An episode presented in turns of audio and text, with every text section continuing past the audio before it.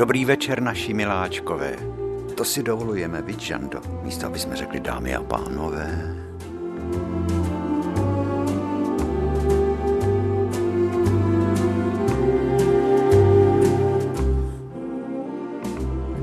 To zní vždycky hezky, když se řekne dámy a pánové.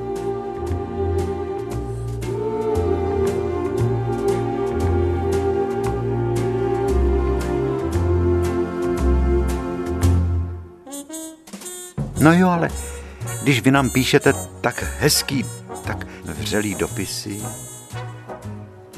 za který jsme vám tak vděční, tak jste naši miláčkové, naše vzácné spřízněné duše, protože jste se odhodlali k tomu, že jste se odběhli od televize a zapli jste si nás.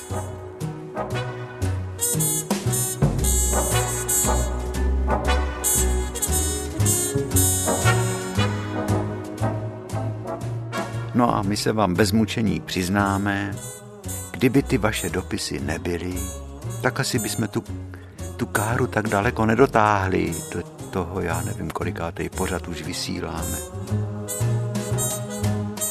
No, vzpomínky bychom měli hezký, že jo?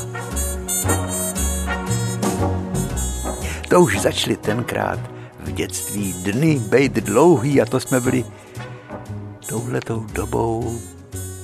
Ještě venku bylo světlo.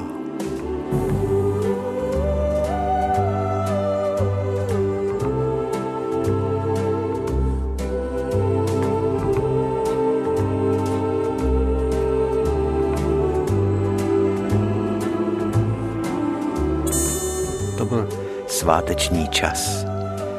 Čas pozdního jara, čas začátku léta.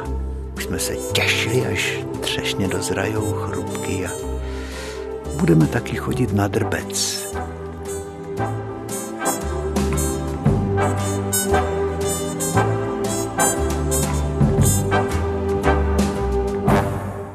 Takový ty schody do, do naší oficíny, do toho kadeřnictví a holičství, železný škrabadlo tam bylo a vcházelo se tam z návse, naproti poště, jak jsem o tom mluvil už. To byly takový schody do světa, který byl sám pro sebe. To holičství a kadeřnictví, co tam se všecko semlelo. A vzlášť, když přišel pan domácí, pan domácí, pan domácí, to byl prostě, to byla univerzita marxismu, leninismu. Tenkrát, jak jsme se učili marxi... No, Žando, neblbni. Jak jsme se učili marxismus, leninismus... Tak já myslel, že ani nepípne a ona takhle. Pan domácí ten všecko věděl. Na všecko znal odpověď a když to... Proč mě tak trestáš? Když to nevěděl, tak se na všecko vyptal, ale pořádně, zevrubně. A tam se semlelo tolik věcí v krámu. Všecko se prodiskutovalo, jak to bylo, proč to bylo, proč je to takhle a není to jinak. A proč už se nezvoní hrana na kostelní zvonec? Protože to lešení a ty schody jsou tak rozežraný. Já jí musím dát zase tu sušenku. Ty schody k tomu zvonu jsou tak rozežraný a to celé zavěšení toho zvonu, ono by to spadlo. Všecko. A ještě by to někoho zabilo. A podívejte se na tu jeřabinu, na té věži toho kostela. Říkal pan domácí, to je strom, já tam pamatuju, jenom takový malinký, to tam asi zanes pták pecku jeřabiny. A teď je to tak veliký silný kmen, že to tu věž úplně rozvalí. A bral hlavu každýho chlapa, vyvracel jí nahoru, aby se podíval, že pan domácí má pravdu. A i toho chlapa, kterého já jsem měl rozmydlenýho, tak pan domácí přinutil, že ten musel vstát a jít se podívat z těch prosklených dveří opravdu na, ten, na tu jeřabinu, která nahoře vedle té zvoničky, vedle té kapličky nahoře na věži byla tak veliká, že když se do Pavlíkova přijíždělo autobusem, tak první, co se okázalo, když se přejel průhon, tak to bylo, tak to lidi viděli zelený nahoře na věži kostela. Když měla jeřabiny, tak byla dočervena. Kdy to tu věž rozvalí? No, ten kostel schátral, nakonec ho museli opravovat a teď je tam skladiště soch, myslím, Národní galerie nebo něco, nebo Národního muzea, já nevím, já jsem tam nebyl, ačkoliv jsem do toho kostela chodívával kreslit. Ale nezvoní se, abych nezapomněl, od určitý doby, a když někdo umře, tak se hraje v místním rozhlase zvonění z gramofonové desky.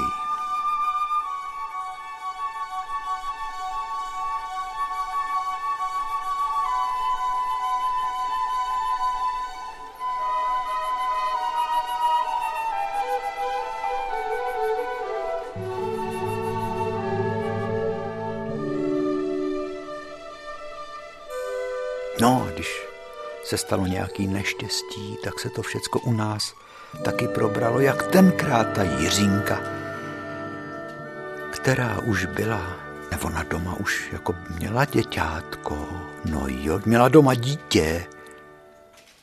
A ženský moje tam taky byla, říkal pan Pánek, i moje babička tam byla, jsem si uvědomil, zaváděli chmel ženský na chmelnici a najednou vidí Jiřinku, jak jde údolím podle potůčku, na jaře louky byly rozkvetlí, pampelišek tenkrát bylo zlatý, to bylo všecko. A Jiřinka jde kolem potoka a ženský si říkají, ona asi jde na procházku. Jenomže Jiřinka vešla do toho remísku, jak se tam říkalo, a to každý věděl, že je tam veliká hloubka, až u té hráze. Jiřinko, volali ženský. No ženský by ani ve snu nenapadlo, oni byli asi sto metrů daleko nebo dvě stě, když už byla Jiřinka popás v rybníku. Najednou se za ní voda zavřela a utíkali tam ženský a už bylo pozdě. Tak přijeli hasiči až z Rakovníka se žebříkama. No jo, proč to udělala ta Jiřinka? Asi měla laktační psychózu, říkal pan domácí Pánek. No a od té doby my jsme děti se nekoupali v tom remísku, aby jsme tu nemoc nedostali. Takovej tragický rybník se z toho potom stal.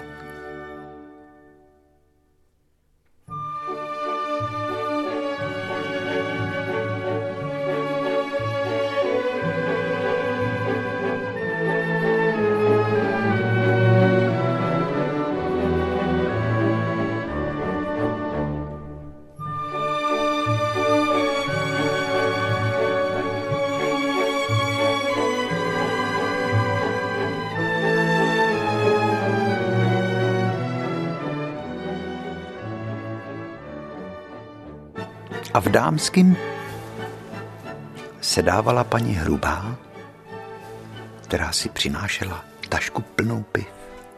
Takže když, byla na, když jí maminka nejdřív umyla vlasy, jo, a začala připravovat trvalou, nejdřív byla pod sušákem.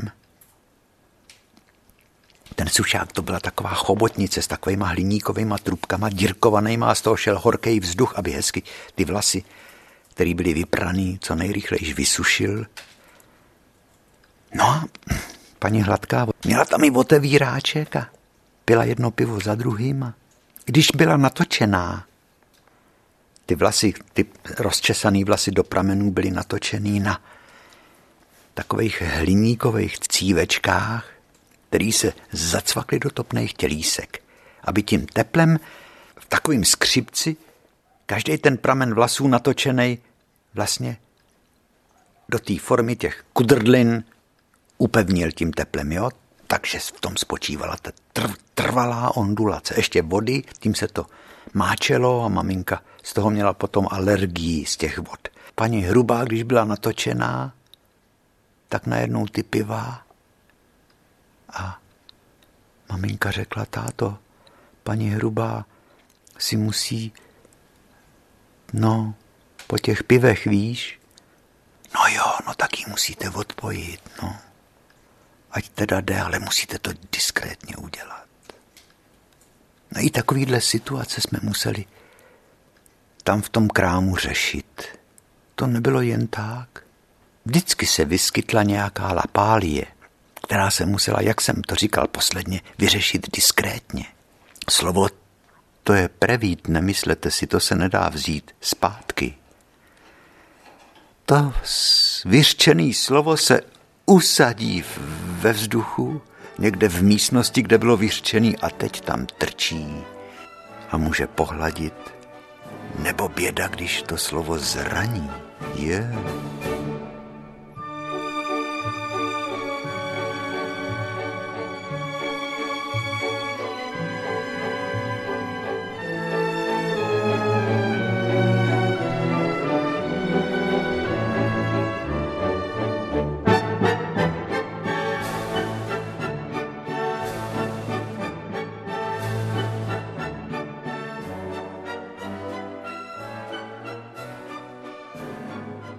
Dámy a pánové,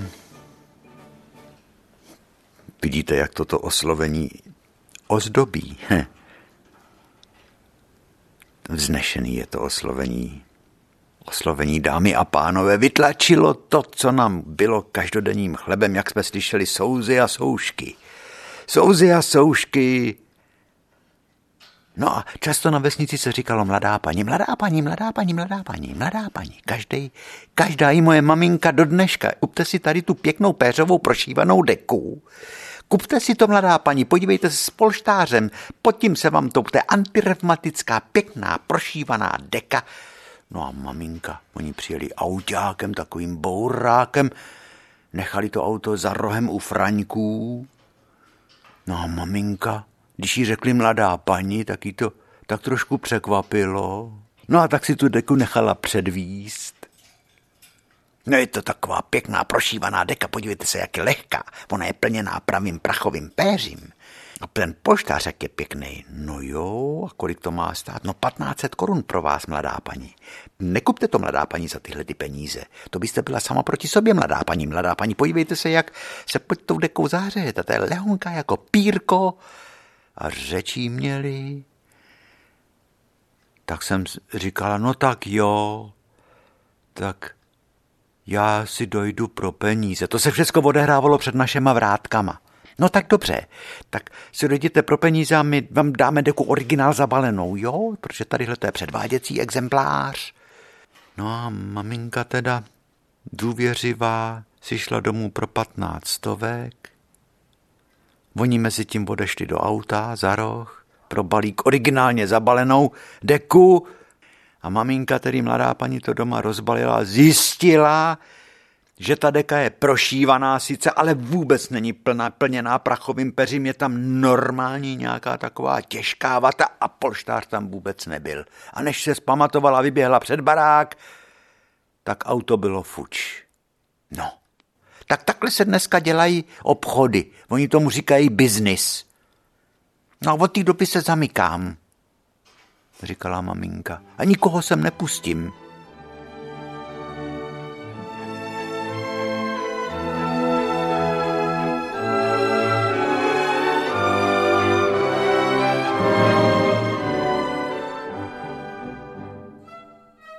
Máte rádi vzpomínky na to, jak vypadal svět, když jsme byli jako děti. To je, jako kdyby tenkrát celá země kvetla a voněla, že jo? I vzpomínáte si kalina. Na kaliny, když se rozkvetly u Franců, u zahradníků, tam měli takový veliký strom kalin. To byla vůně. A potom taky na zahradě v hospodě u Frančetů různě byly kaliny po Pavlíkově. A to se ta vůně nesla po celý návsi.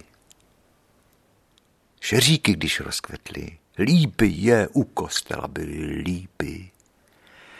V těch bzučely včely.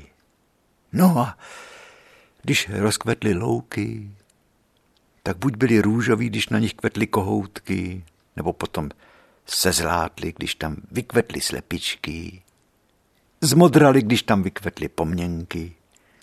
Potom se to posekalo, první sena přišly. A když se obraceli a kopili sena.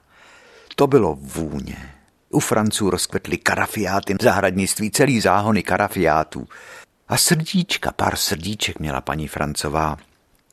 Tam, kde měla, jak ona tomu říkala, takovou štoudev na dešťovou vodu. To se tenkrát zalejvalo měkkou vodou. To se sbírala měkká voda ze skleníku, z toho odkrapu. Ta odkrapová roura vyústěvala do do velký štoudve, kde se hromadila dešťová měkká voda, s tou za, zalejvala mladý lávkový saláty. Paní Francová to dělala i babička. Když třeba břízy nasazovali to mladý zelený listí, je to vonělo. Kolem sochy svatýho Vojtěcha na návsi byly břízy. A to nemluvím o velkých březových hájích kolem dokola v lesích.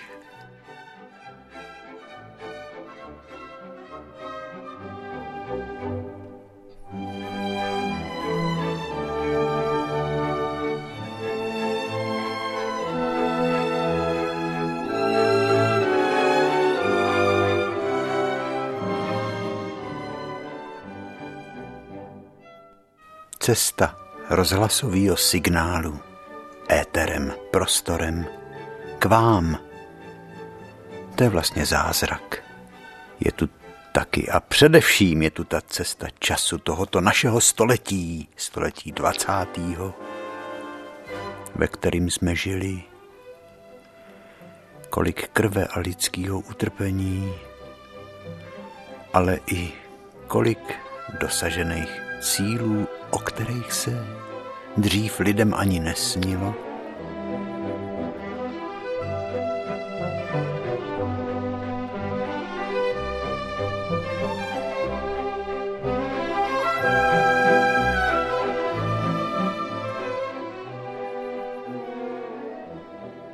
Nad tím stichlým krajem se neslo houkání vlaků z dálky, to tak jako bylo vždycky od západu, trať na Plzeň.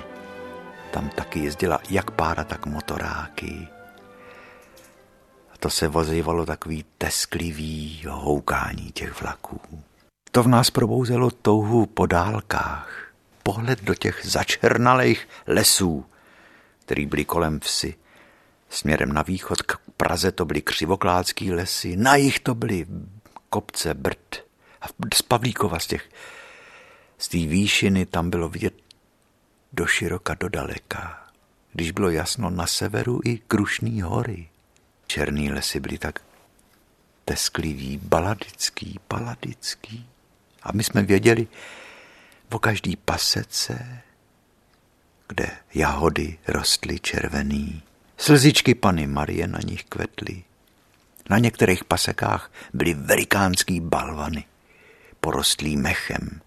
A netřesky na některých balvanech rostly a na těch pasekách vypráhlých, jak se povalovaly suchý šišky, borovic, smrků nebo malinký šišky z modřínů.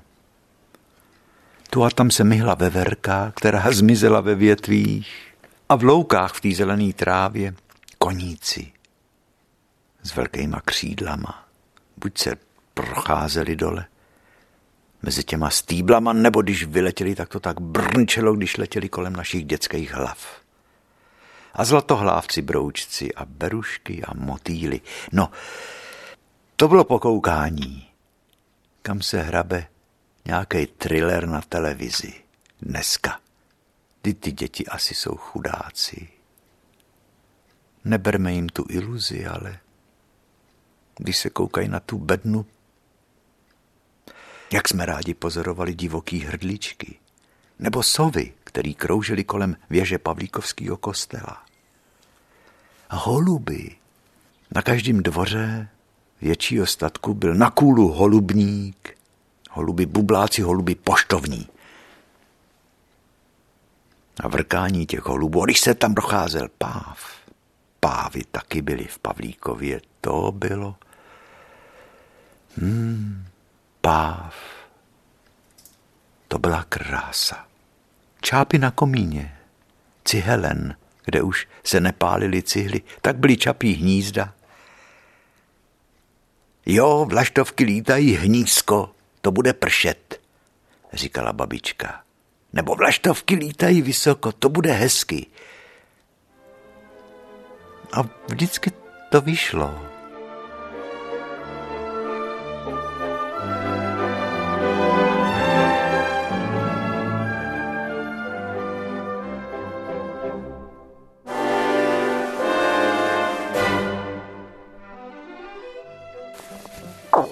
Já jsem ji musel vyndat z klece. Ko. Ko. Co to je to ko? To je milátko, možná ko. Já ji nemůžu naučit, aby říkala milátko. Ona jenom řve Jirko, když mě volá. A to volá... No, to už jsme taky všecko o tom povídali. Ko. Já jsem pozoroval všecko to, co se děje na návsi, víš. Slepice se tam procházely, naproti bydleli hamouzojc a ty měli na zahrádce slepice. A kohout tam byl z Žando, kohout s takovejma tmavomodrejma, skoro černejma brkama ve vocase, který se leskly tak do, do fialova. A slepice se popelily. Tu a tam přeběh po návsi pes nějakej. Zaštěkal, aby dal najevo, že je tady na světě taky on. Teďko jsem tady já a utíkám po návsi. To si ten pes určitě pomyslel. No, já jsem pořád koukal na kolo, který jsem měl opřený naproti. O ten plot těch hamouz, tý hamouzovic zahrádky, abych na něj viděl. Protože na to kolo jsem byl pyšnej, ono mělo takový lesklý hliníkový stříbrný blatníky. Bílý gumy, Žando, bílý gumy to kolo mělo. Já jsem na něm jezdil, třeba jsem se vydal do Všetat, kde byl dub stařičkej, který měl vnitřek celý vyzděnej, protože byl vykotlaný a, a aby nepad, tak ho vyzděli cihlama. U rybníka byl. Ve Všetatech byly tři veliký rybníky, který vlastně byly napájený potokem. Ten potok začínal u nás v Pavlíkově. Vidíš, Pavlíkov střed světa. Všecky cesty vedou do Říma a tenkrát všecky cesty vedly do Pavlíkova, Žando.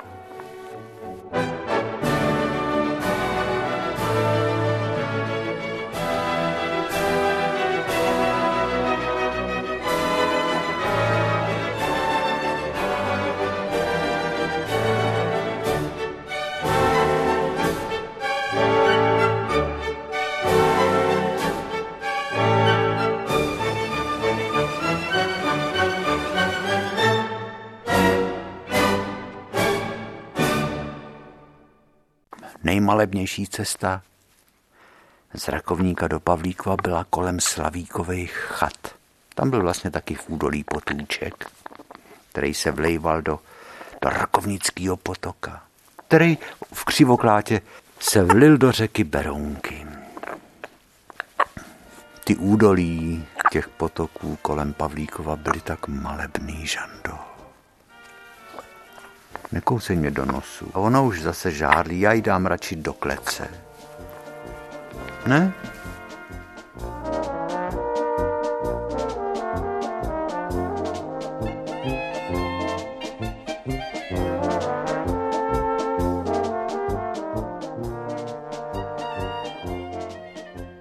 U těch Slavíkových chat jednou byla taková sláva, snad jenom jednou po válce hned. Nevím, při jaký příležitosti.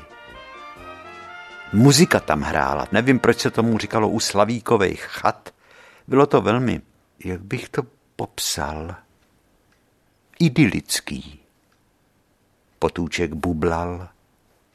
Několik chat, malinkých, prostých, přízemních, dřevěných. Střechy měly z thérovýho papíru. Takový verandičky se zábradlím. A hrála muzika. Ty máš tak, jak se to jmenuje, ta písnička. Papá, prr, papá, papá, prr, papá, papá, prr, papá, papá. Tam měl takový bubeník, tam měl takový škeble. A hrál pěkně, takový kastaněty. My jako děti jsme tomu říkali, to nebyly kastaněty.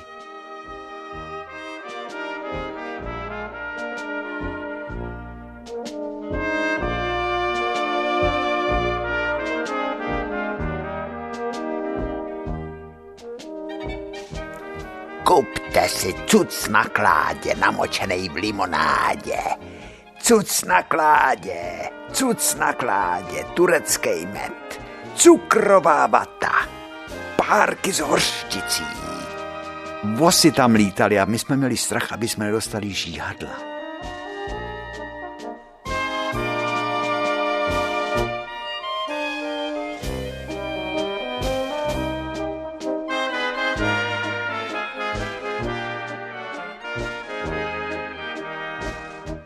A tak jsme vlastně po válce zažili takovou velkou první slavnost v přírodě. A kluci z Rakovníka tam byli frájové, některý kouřili cigarety a zase strážníci je honili, že v lese je to zakázaný.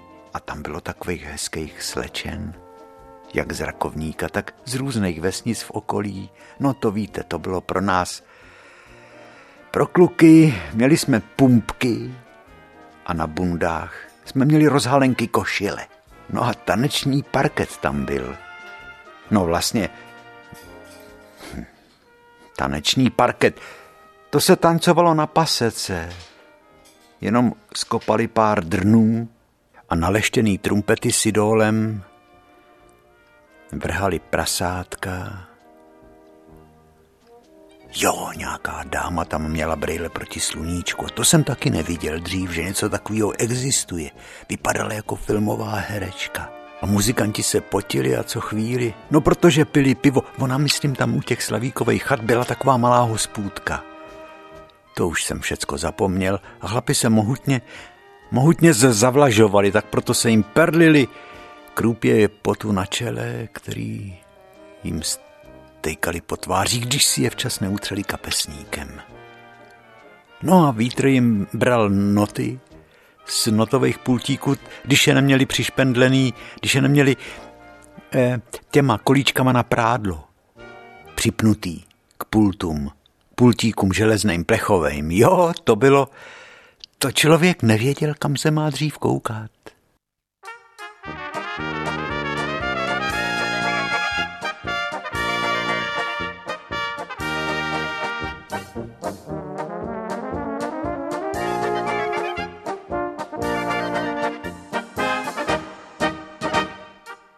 Já jsem si tam koupil. Tak to teda bylo žůžo, to teda, to cítím tu chuť toho párku ještě dneska. Párek v lese, vyhladovělí jsme byli. Limonádu s bublinkama, oranžádu ve voskovaném kelímku papírovým. A ten párek byl na papírovém tácku, kde byla hořčice a chleba, dva krajíce chleba vonavýho. To víte, co to bylo po válce, Jáni? To jsme taky neznali, co to je chuť párku, takovýho dobrýho. I když jsme bídu neměli, protože vždycky se zabilo prasa, bylo škvarkový sádlo a uzený. V komíně babička uděla, ale párek. A ten turecký med a ten cuc na kládě a cukrová vata. A ty rozesmátý lidi, kteří tenkrát po válce se radovali při té první zábavě taneční, za zvuku té radostné hudby, a když hudba nehrála, tak ptáci zpívali. No dovedete si to představit? Co to bylo za slávu? Vždyť my jsme vyrůstali jenom ve strachu, jestli na nás nespadnou bomby.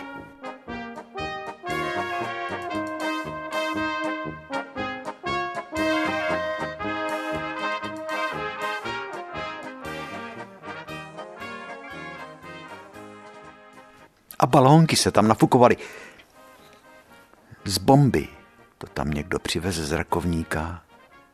A pan Pošta tam prodával balónky na gumičce a čerty na gumičce a trumpety papírový s třásněma. A já tu jednu trumpetu mám a já pro ní jdu a já na ní zatroubím, protože já jsem už tenkrát si schovával věci, si představte.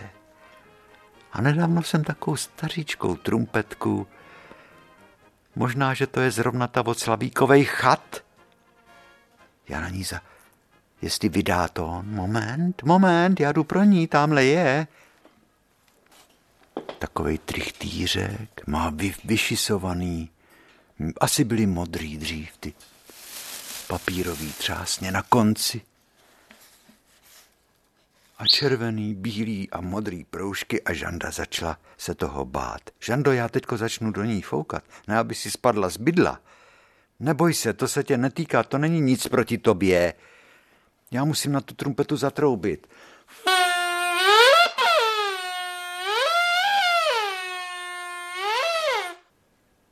No jo, takhle, takhle jsme troubívávali.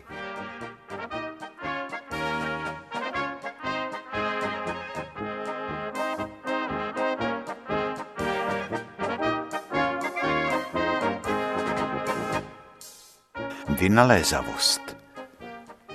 Jak třeba udělat balónek na gumičce, to si ten pan pošta musel dělat sám.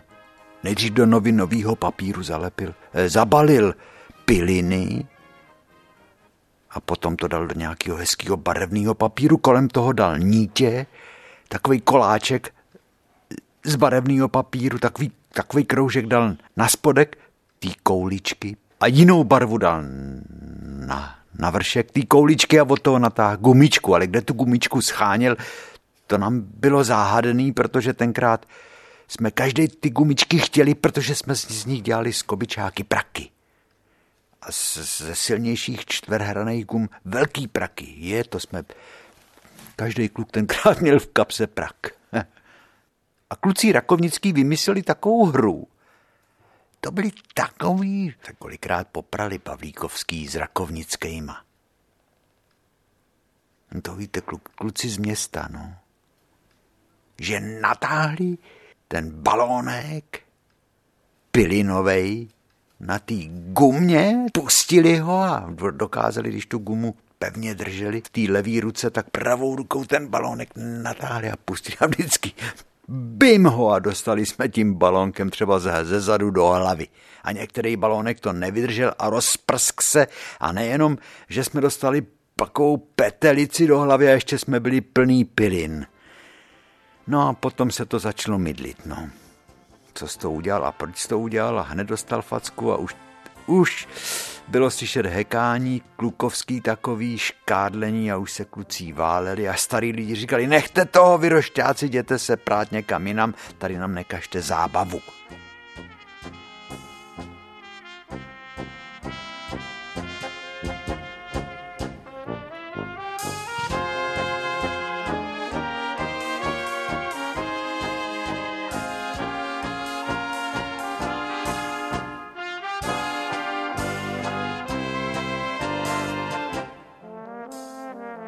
Cuc na kládě do Růžova. To byla nějaká jenom voda zmrzlá v, v mrazírnách, třeba v rakovnickém pivováru to dělali. Na takovým dřevěným lízátku. Podobný to bylo, jak pan doktor, když nám vyšetřoval mandle, říkal a, řekněte a a strkal nám t- tu placičku do pusy, tak ta byla obalená takovým nasládlým růžovým ledem, no ale bylo to stejně, byl to takový cuc na kládě, byl div světa.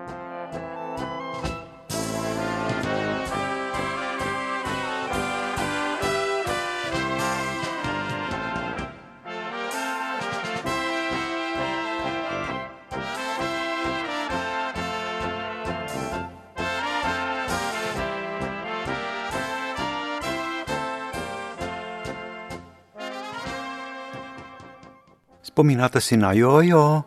Kdo uměl dobře jojovat, ten stoupnul v ceně. Jojo, dřevěná taková cívečka, tam bylo všecko u toho pana pošty v tom krámku, jak tam přijel chudák pan pošta. Takový, on byl podobný jako dlouhý bydlo z rychlejch šípů, se starý dlouhý bydlo, ale dobrácký člověk to byl. S tlustejma sklama pro krátkozraký lidí a tak se pořád smál. Měl brigadírku čepici s celuloidovým kšiltem propocenou.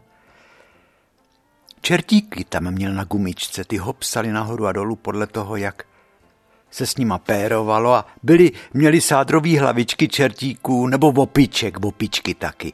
A vždycky tam byl takovej cancour králičíků, že s chloupkama.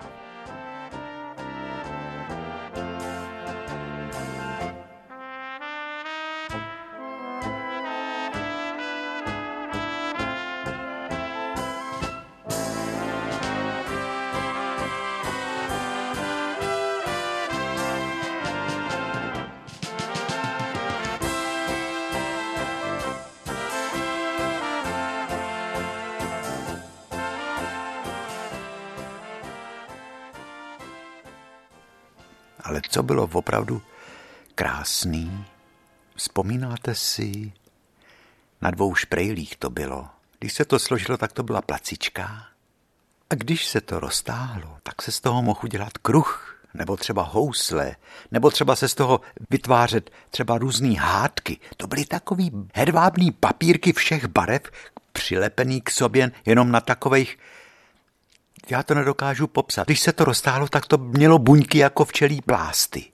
Tak pracně to k sobě bylo přilepený, bylo to všelijak prostříhaný, prostříhaný a modrý, červený, zelený, fialový, jemňoučkej papírek to byl, ale kolik štěstí nám dával.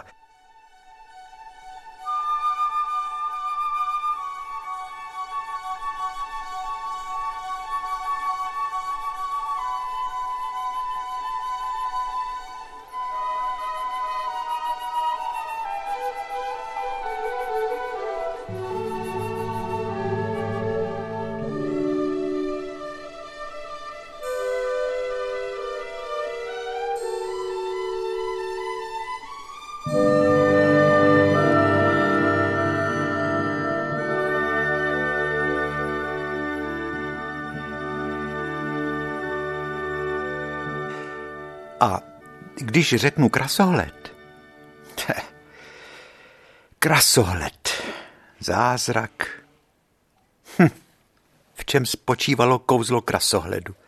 Krasohled trubička, která se ani nevešla do kapsy, vždycky čouhala, byla dlouhá, polepená nějakým malovaným papírem, kde byly balónky třeba, nebo nějaký hlavičky tr- trpaslíků a v tom byly zrcátka. A matný sklo z jedné strany. A t- za tím matným sklem bylo tušit, že se povalujou skleněné střípky. A z druhé strany to mělo čirý sklo, ovšem zakrytý papírkem tak, že tam byla jenom taková kulatá špehýrečka, kterou se dalo koukat, a to se koukalo do prostoru, kde byly tři zrcátka. A v těch zrcátkách se zrcadlilo to seskupení těch střípků, který se na tom matném sklíčku vytvořilo, a ono se násobilo v těch zrcátkách, jak se to přesejpalo, takže se vytvářely různě barevné obrazce, ornamenty, takže během chviličky dětský oči se nasytily nekonečným vesmírem barev a tvarů. Jo, to bylo buď ze střípků, já tu jeden krasohled mám, takhle se tam ty korálky přesejpají. A já tady vidím, že je tady srdíčko, čtvereček oranžovej, kulatej korálek červenej, zelenej teďko je tam a teďko je to zelenomodrofialovej. Kolik tady vidím kytiček? Dva, čtyři, šest, osm... A do nekonečna to jde, protože v těch zrcátkách se to zrcadlí, přesejpá se to a zase je tady o, červená trubička, oranžový čtverečky, uprostřed to má zelený srdíčka. A to se přesejpá a mění a to je celý nekonečný svět barevných sklíček, barevných kouzel, tvarů.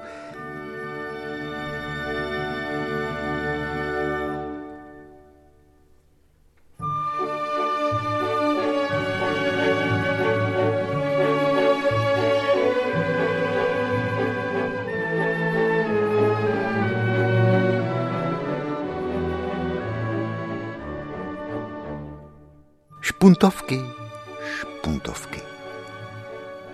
Plechový špuntovky, do hlavně se strkal špunt na provázku a natahoval se kohoutek a to byl vlastně píst a ten, ten špunt na tom provázku vystřelil a ten letěl jenom tak daleko, jak byl provázek dlouhej, asi půl metru ten špunt. Ale pistole tam byly takový, jednak kapslíkovky. Tam měl pan pošta na kulatý kapsle. Potom tam měl opakovačky na, na, na kapslíky, které byly v pásku. A potom tam měl krátký pušky, kde se dohlavně strčila, strčila šprejle, která byla zakončená gumovou přísavkou. Takže kolikrát někdo, když dobře mířil a tam ten byl odvážný a držel, tak se mu ta přísavka přisála na čele. Jo. No a potom tam měl třeba trpaslíka ve skleněný kouli. Když se s tou koulí zatřepalo, tak ten trpaslík se ocitnul ve sněhový vánici.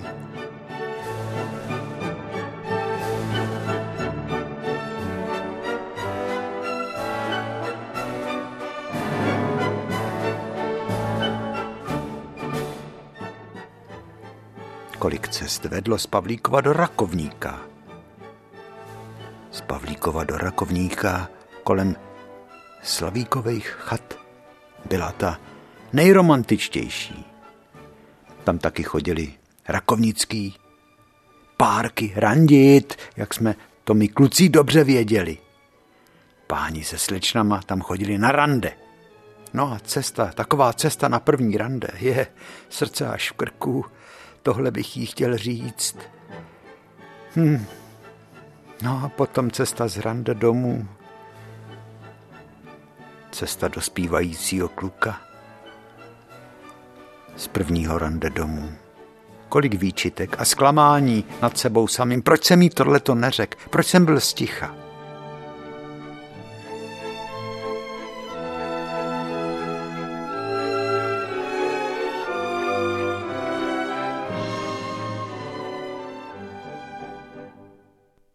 Kolik je lidí, tolik je cest, tolik je osudů, tolik je údělů, radostí a smutků, tolik je i štěstí a trápení. Kolik je cest, tolik je i loučení, ale i vítání. Bezpočet cest, který vedou od kolébky po hrob a každá je jiná.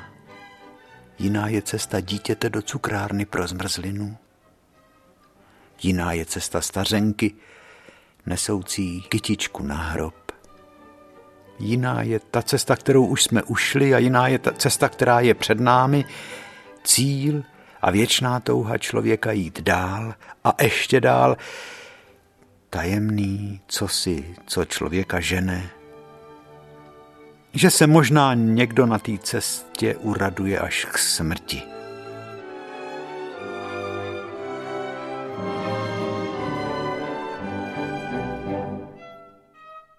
Prach si a v prach se obrátíš. Kolik lidí, tolik cest. Cesta z lavice k tabuli pro první vysvědčení. Jiná cesta byla. Cesta na poštu. Když jsem chodil za poštmistrem panem Ledvinkou nebo panem Rážou, oba dva mě schovávali aršíky. Známek. Třeba Lidice, parašutisty, T G M. Jak jsem se těšil.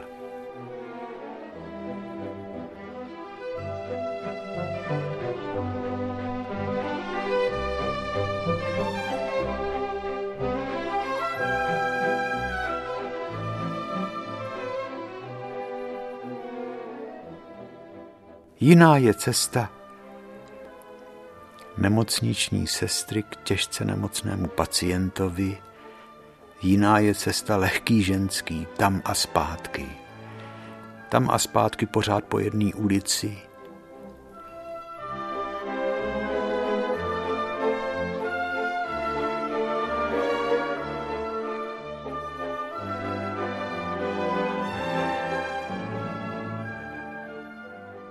A jiná je cesta budoucí matky do porodnice. Cesta kosmonauta do kosmické lodi. A úplně jiná je pomalá cesta, jízda, tunelem počítačové tomografie, obavy a strach z toho, co nám řeknou, a to je i ten největší nadutec. Najednou jenom takový malinký uzlíček nervů, malinký, bázlivý, zranitelný, skromný, skromný bojácnej tvor.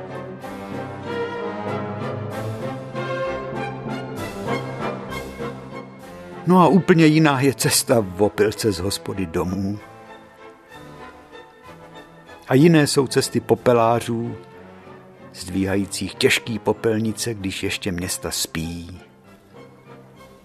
nebo cesty bezdomovců, cesty kapesních zlodějů, který okrádají v tramvajích lidi.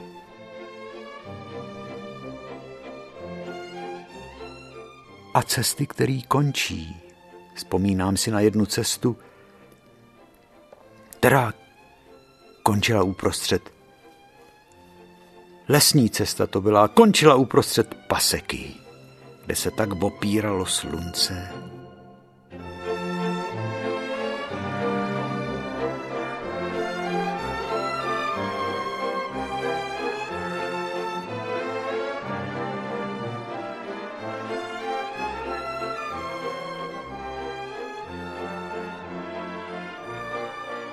Cesty s babičkou a dědou, když jsem seděl na voze, který tahly naše krávy a jeli jsme na pole a pak z pole.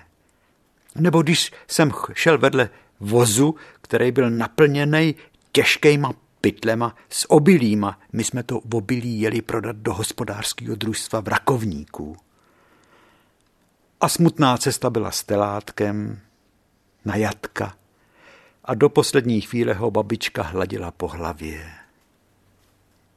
No a zase naopak radostná cesta byla k rakovnickému Baťovi, kde jsem si po válce koupil první nový kecky.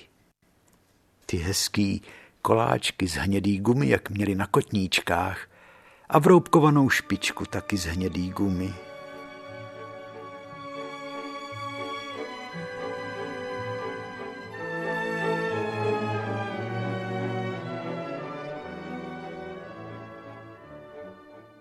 Cesta k materiálistovi, materiálista, materiálista drogérie, pan Nigrín v Rakovníku. Tam jsme měli naději, že dostaneme hranatý gumy na prak. No, to bylo tajný. S prakem jsme měli zakázáno střílet, z praku. A ty nespočetné cesty po dvoře babičky i maminky.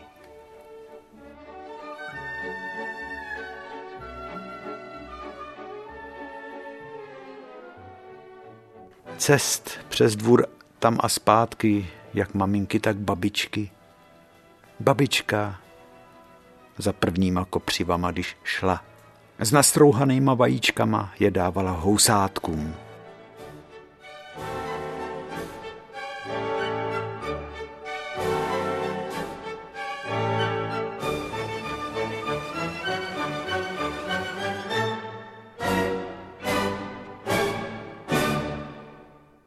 Vždycky, když se koukám na berounský nádraží, z dálnice, tak vždycky si vzpomenu, jak jsem se loučil s Tóňou, takovej papírovej kufr měl, šel na vojnu. Tóňa, můj bratranec. A já jsem na něj zamával, když nastoupil do vlaku, a při pohledu na ten odjíždějící vlak mě bylo tak teskno, protože jsem si uvědomil možná, že jsem vycítil, že končí to hezký dětství, když ten můj nejbližší kamarád, bratranec Tóňa, odjíždí, odjíždí na vojnu.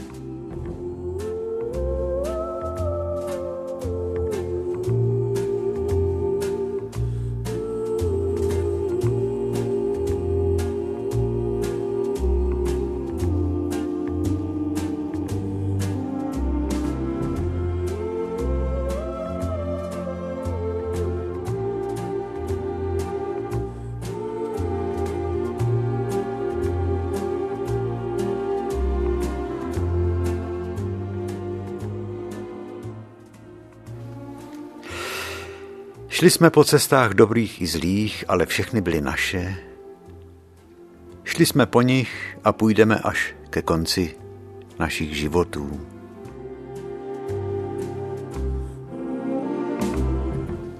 Cesty lidí, který se protínají, setkávají, ale i rozcházejí.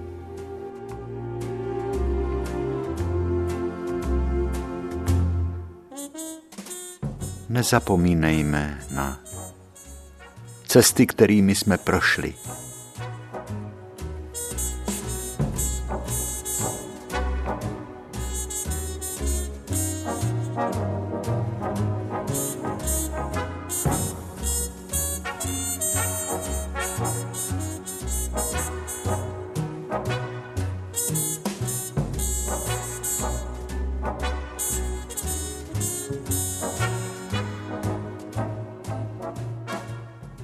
Opatrujte se, dobrou noc.